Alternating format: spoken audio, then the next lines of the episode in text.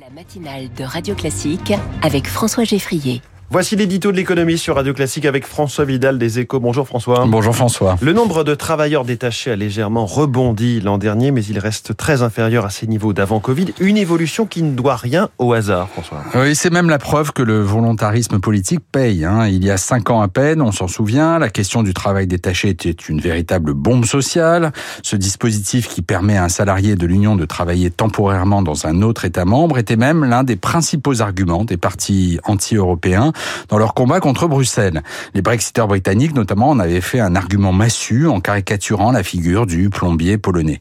À l'époque, près de 600 000 détachements annuels étaient enregistrés en France. Il faut dire que les employeurs les payaient aux tarifs en vigueur dans leur pays d'origine, aussi bien pour le salaire que pour les charges sociales. Une aubaine qui poussait à de nombreux abus, mais ce temps-là est bel et bien révolu. Alors qu'est-ce qui a changé depuis? Eh bien les règles, hein, et c'est à la France que nous le devons, plus particulièrement à Emmanuel Macron, qui avait promis pendant la campagne de 2017 de rendre l'Europe plus protectrice.